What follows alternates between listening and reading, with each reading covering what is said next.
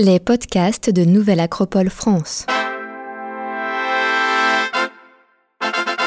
Entretien avec Cédric Baudouin, naturaliste, président de l'association Perché de Nature, par Isabelle Oman, philosophe et écrivain. Donc, euh, Cédric, bah, la, première, la première question que je voudrais te poser, c'est euh, euh, qui es-tu et qu'est-ce qui t'a amené à t'occuper de ce que tu es en train de faire maintenant? Et bah du coup, en fait, moi, je suis naturaliste de, métier et j'ai toujours travaillé dans les associations de protection de la nature. Et donc, j'ai toujours eu pour vocation d'étudier la nature, mais aussi de la protéger. Et on se rend compte que maintenant, on passe de plus en plus aussi à sensibiliser les gens à ce qu'il y a autour d'eux pour justement euh, protéger et, et créer de, des sortes de petits îlots de nature qui sont noyés dans une mosaïque de paysages souvent agricoles, comme on a ici. Euh, et donc, euh, donc c'est en partie pourquoi je, suis là qui, euh, en fait, on a créé une association, une petite association locale, localisée dans le Perche Ornay, donc en Normandie, qui s'appelle Perché de Nature, euh, justement avec la vocation vraiment de, voilà, de protéger euh, et d'étudier la faune qu'il y a dans le, dans le Perche, euh, plus précisément et plus localement à Perche en Océ, parce que c'est la commune dans laquelle on réside et dans laquelle est localisée la, l'association.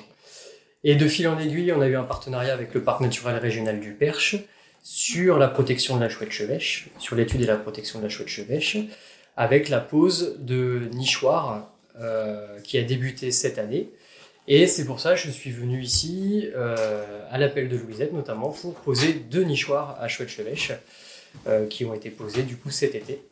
Euh, voilà. Et donc il y en a 75 pour l'instant de posés dans le perche, dans tout le perche entier. Et donc du coup, on a donc on est venu poser des nichoirs dans des sites où cette chouette-là avait disparu, où cette, où cette chouette-là est en forte régression, notamment pour aider euh, cette, ce rapace nocturne à, à s'en sortir et à recoloniser des habitats où elle a disparu. Euh, donc on a posé deux nichoirs euh, ici, à la cour pétrale, et en voyant ce, et en discutant notamment dans un premier temps avec Louisette et en voyant le, les habitats qu'on avait autour, la préservation de, micro-habitats euh, ici, noyés dans une mosaïque euh, agricole, céréalière et euh, céréalière intensive, comme on peut le voir autour, bah, du coup je me suis dit, mince, il doit y avoir des choses à découvrir dans ce coin. Euh, et donc voilà, en fil de, de, fil en aiguille, de discussion en discussion, bah, euh, on est arrivé euh, du coup à, faire en sorte que bah, on va réaliser des inventaires pour voir un peu toute la faune qu'il y a au sein de la cour pétrale.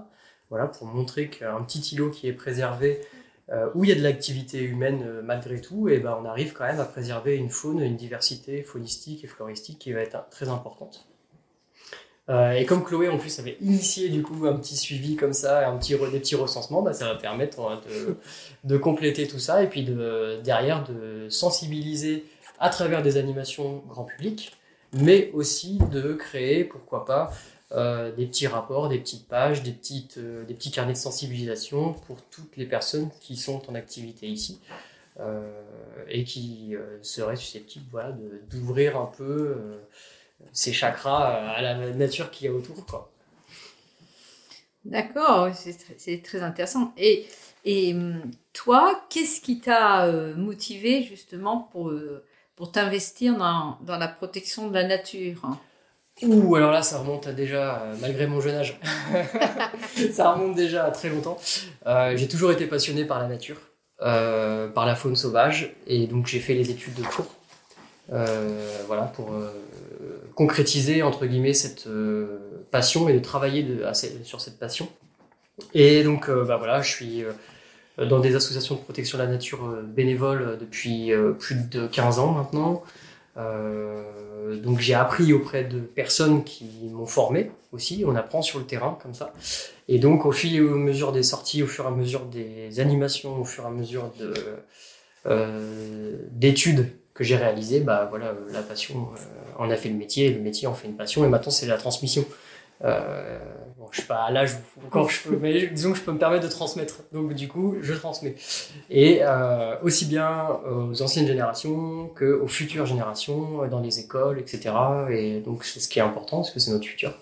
Et donc euh, voilà, je travaille en tout cas le plus possible à sensibiliser, à protéger euh, la faune et la, flore sauvage euh, en Eure-et-Loire, en Normandie, mais aussi dans le nord de la France et un peu partout. Ah. Là où je peux être, quoi. D'accord. Et, et par rapport à la question de la, biodiversité, est-ce que toi, tu as une, une, observation personnelle du fait qu'il y a des problèmes que ça s'améliore dans certains endroits ou que ça se dégrade? Quelle est ton, expérience? Bah, En fait, on va, on va pas se le cacher. Hein. Euh, l'activité humaine, euh, quelle qu'elle soit, euh, dégrade l'environnement, dégrade les milieux, les habitats. Et quand on dégrade les habitats et les milieux, on dégrade les espèces. en tout cas, certaines espèces. Donc aujourd'hui, maintenant qu'on arrive à, au fait qu'on ait mis ça en avant, et que tout le monde maintenant est sensible un peu à cet environnement, à cette biodiversité, on arrive à faire des choses, on arrive à avancer. Sauf que la dégradation va plus vite que nos, euh, nos souhaits d'améliorer les choses. Et c'est pas facile de faire changer les mentalités. Et euh, même si euh, on peut comprendre que voilà certaines activités quand même découlent, euh, enfin l'argent de certaines activités en tout cas est, est importante pour faire vivre voilà, l'agriculture notamment où on dit que l'agriculture a été la grande cause euh, du déclin de certaines espèces, enfin de la majorité des espèces, bah, malgré tout, il faut que les agriculteurs puissent en vivre. Et nous, euh, même si on veut protéger la faune, on peut pas non plus interdire l'activité agricole ou la modifier comme ça instantanément sans qu'il y ait des aides, sans qu'il y ait, euh, sans y ait des changements. Et ça, ça passe aussi par les politiques, ça passe aussi par plein de choses. Et en fait, tout ça prend énormément de temps, énormément d'énergie, et donc bah, forcément certaines espèces n'arrivent pas à évoluer aussi vite que, que l'activité humaine. Quoi. Et donc, euh, aujourd'hui, on a clairement les espèces de milieu agricole qui dégringolent complètement. Euh, Comme par soit, exemple Que ce soit les, les alouettes. Le meilleur exemple, c'est les alouettes. Euh, quand il y en avait 10 avant dans un endroit, il n'y en a plus qu'une. donc en fait, le déclin est immense pour les alouettes. Et c'est voilà, vraiment un des, euh, en fait, si vous voulez, on entend encore des alouettes. Donc on se dit, ah, bah ça va, tout va bien. Mais euh, si on remonte 20 ans, 30 ans en arrière, on en entendait 10 à un endroit, on n'en entend plus que deux, on n'entend plus qu'une, on n'entend même plus. Ah, du coup, quand on a fait ce suivi-là sur 30 ans, bah, on se rend compte qu'en fait, euh, le déclin, il est immense. Mais comme c'est une espèce commune qu'on entend encore un peu partout malgré tout, bah, on se dit pas, tiens, ça décline. voilà. Et, donc les espèces de milieu agricole déclinent totalement, largement. Et malheureusement, euh, je pense qu'on est sur un, point de non-retour. Clairement, pour dire les choses, ça va pas aller en s'améliorant. Euh, et on a des espèces qui euh, se portent très bien. Et en fait, pourquoi elles se portent très bien? Par exemple, on a les rapaces, qui d'une manière générale se portent bien, d'accord, de mieux en mieux. Euh, pour la majorité d'entre eux. Après, il y a des espèces forcément qui déclinent. Hein. On parlait de la chouette chevêche. Euh, elle est vraiment, euh, pour le coup, elle décline parce que c'est une espèce qui est vraiment inféodée au milieu agricole, au milieu de vergers et à des habitats qui ont complètement disparu. et comme c'est une espèce qui est sédentaire et qui n'arrive pas, qui ne migre pas, qui ne bouge pas, bah en fait elle est, complètement en lien avec l'activité actuelle et donc elle décline. Voilà. Donc elle, elle est, euh, on a une sorte de stabilité aujourd'hui de la, des populations, mais potentiellement euh, le déclin a été très très très euh, important. mais la plupart des rapaces, donc les buses, les quelques faucons, on parle notamment du faucon pèlerin en France qui a quasiment disparu dans les années 60 et qui aujourd'hui a recolonisé totalement quasiment la France. on parle voilà, des bus, des busards, etc. Les busards, malgré tout, sont encore un peu en danger, mais ben, en fait, s'ils se portent bien, d'une manière générale, c'est parce qu'ils sont protégés par la loi. Et euh, malgré tout, bah, quand on voit qu'on fait des efforts de protection, euh, il y a eu aussi quelques phénomènes de réintroduction d'individus parce que les populations étaient euh, à tel point de, frôler l'extinction qu'on était obligé d'aller encore plus loin en réintroduisant certaines espèces. bah, du coup, on voyait que ça, que ça ses fruits. Donc, en termes de légalité, on protège des espèces. Bizarrement, elles se remettent à coloniser la France et bizarrement elles se portent mieux, de mieux en mieux. Donc on voit que si on, euh, si on arrive à protéger euh, certaines espèces ou certains habitats, on voit que en fait la, biodiversité reprend sa place euh, naturellement. Ça prend du temps, mais on voit que des efforts peuvent être euh, peuvent être récompensés quoi. Voilà, maintenant c'est une petite goutte. Enfin, c'est une petite goutte dans un, océan, quoi, ce qu'on a fait. Et, et c'est déjà ça. Est-ce que, est que ça veut dire qu'il va y avoir une, une mutation des populations? Donc, euh, enfin, par exemple, je comprends bien que en fait, les rapaces peut-être se portent bien, voire vont se développer, peut-être être en surnombre, et puis d'autres espèces vont disparaître. euh. Alors, ça, me- euh, on va passer tout de suite sur le surnombre. Euh, c'est un terme qui, euh, qui en fait n'existe pas dans la nature, un surnom. Euh, le, le su- le surnombre de certaines espèces euh, est, lié à est toujours lié à une activité humaine, quoi. En fait, dans la nature, si vous voulez, ça s'équilibre. Quand il y a une, augmentation de population, il y a toujours un moment où ça décline et ça remonte et ça décline et ça remonte. C'est généralement cyclique comme ça.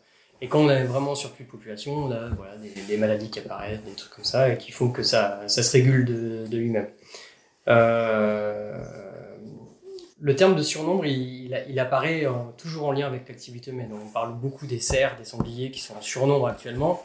Et pourquoi on parle de surnombre? Parce que bah, du coup, ça dégrade, euh, ça dégrade des, euh, une activité. Quand, si vous voulez, ça dégrade euh, l'activité agricole. Enfin, pour les sangliers, ça a un lien, ça a un impact sur les activités agricoles.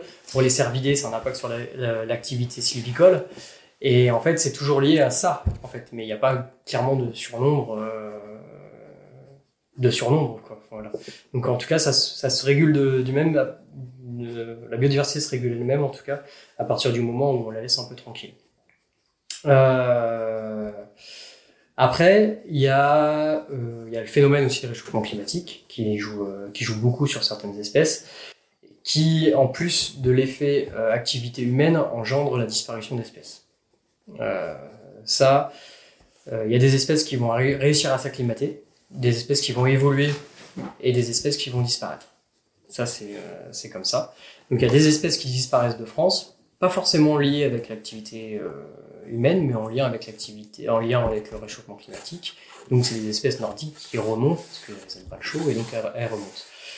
Euh, voilà, ça c'est des espèces qui arrivent à évoluer, mais qui disparaissent de France. Donc on se dit ah mince, euh, à l'échelle de la France ou à l'échelle d'une région, ah mince, on a cette espèce-là qui a disparu, c'est très mauvais signe. Bah en fait, il faut regarder à une échelle beaucoup plus grande que l'échelle du territoire. En fait, la nature, elle n'a pas de frontières. Euh, et si on regarde pas ça à une échelle d'aire de répartition, aire biogéographique, en fait, on, on se dit que les espèces vont mal dans certaines parties de la France, mais en fait, euh, c'est pas des espèces qui se portent mal forcément en, en Europe ou à une échelle, euh, voilà, une échelle plus grande. Donc, il faut remettre aussi tout dans son dans son contexte. Euh, et après, donc il y a des espèces qui vont évoluer. On parle par exemple de la, de la fauvette à tête noire. Donc c'est un petit passereau qui euh, euh, qui était strictement migrateur il y a quelques décennies, donc qui migrait en Afrique ou dans le sud de la France pour passer l'hiver, qui aujourd'hui hiverne de plus en plus. Donc en fait, elle a, elle a, comment dire, au fur et à mesure des, hivers euh, doux, bah du coup, elle a arrêté de migrer. Donc du coup, elle, maintenant, elle, elle hiverne sur place parce qu'elle retrouve la ressource alimentaire qu'il lui faut. Et donc, elle a plus besoin de dépenser cette énergie euh, à migrer et de, de- ce qui représente aussi un danger euh, important pour elle. Et donc, du coup, maintenant, elle hiverne, enfin, en tout cas, des, certains individus hivernent sur place et de plus en plus fréquemment. Et donc, ça, c'est ce qui permet à cette espèce-là de bien s'en sortir, puisque du coup, il y a plus cette mortalité accrue liée à la migration. Donc, elle reste sur place. Elle survit en plus aux hivers qui sont quand même assez doux euh, actuellement. Et donc, tout ça fait que bah, on a une augmentation de population importante pour cette espèce-là qui s'en sort très bien aujourd'hui. Et il y a plein d'espèces, enfin, il y a en tout cas quelques espèces qui sont dans ce cas-là, euh, qui ont changé un peu de comportement comme ça. Et euh, ça serait pas étonnant, par exemple, de voir des hirondelles en hiver euh, dans, dans 15 ans. Quoi. Ah oui. Donc, euh, bah, en fait, euh, il y a de plus en plus d'observations d'hirondelles en hiver. même dans le sud de la France, mais même, en, même dans le centre, etc. Donc, mais sur les littorales. Donc, en fait, je sais pas, c'est voilà, à quelle vitesse ça va évoluer, mais ça m'étonnerait pas qu'un jour on ait des hirondelles en hiver. Quoi. Une hirondelle n'annoncera plus le printemps. Voilà. D'accord. Euh, c'est déjà très. Et c'est ces espèces-là qui s'en sortiront. Hein. Oui. Celles qui, n'arrivent pas à évoluer, malheureusement, euh, sont, sont vouées. Euh, à disparaître. En tout cas, qui vont pas évoluer à la hauteur de, de l'augmentation du réchauffement climatique et de l'activité humaine. Quoi. Donc, euh, toutes ces espèces-là, et c'est pas pour rien, hein, les espèces qu'on appelle généralistes, donc qui vivent dans plein de types d'habitats et qui sont capables généralement de s'adapter, bah, c'est celles qui se portent le mieux. Très bien. alors, un petit mot ben, sur, sur ton association ce que vous faites et ce dont vous avez besoin non, justement, on est une, petite association locale. On n'a pas vocation à avoir 15 euh, 000 adhérents, euh, euh, plein de subventions, tout ça pour pouvoir fonctionner. On est une petite association locale. on s'est créé en fait parce que dans la commune où on réside, après Haut du Perche, en fait, il y a un parc nature qui est dédié et c'est la volonté publique qui est euh, qui veut que ce, cet espace naturel-là reste pour la nature et pas du tout et pas du tout en lien avec l'activité euh, euh, humaine. Donc on peut s'y balader, tout ça, mais en tout cas toute la gestion est faite sur la nature, pour la nature. Et en fait ils ont besoin d'accompagnement pour ça. Et donc on a décidé de créer cette association-là dans un premier but, un premier objectif d'accompagner la commune à inventorier toutes les espèces qu'il y avait dans ce parc nature-là pour l'aider à gérer convenablement et environnementalement euh, cet espace-là. Et en fait, de fil en aiguille, ben, on s'est rendu compte que les habitants étaient très, euh, euh, très dynamiques pour essayer d'en savoir un peu plus et de protéger la nature, etc. Donc on a, on, a un peu étendu hein, nos, activités au suivi de certaines espèces qui étaient un peu plus rares. bah, notamment la chouette, la chouette chevêche, mais on fait, on fait aussi maintenant un comptage hirondelle dans toute la commune. Euh, pour justement voir au fur et à mesure des années euh, l'état des populations d'hirondelles à une échelle communale. Ça reste une petite échelle, mais disons que ça peut donner certaines indications. Euh, et puis bah, du coup, on fait de la sensibilisation, des animations un peu partout. Et puis là, on est à plus de 70 bornes de la maison. et donc, on vient voilà, faire des inventaires, sensibiliser en tout cas à la nature. Et à partir du moment où on ouvre les portes, moi je, je j'ouvre la porte en grand.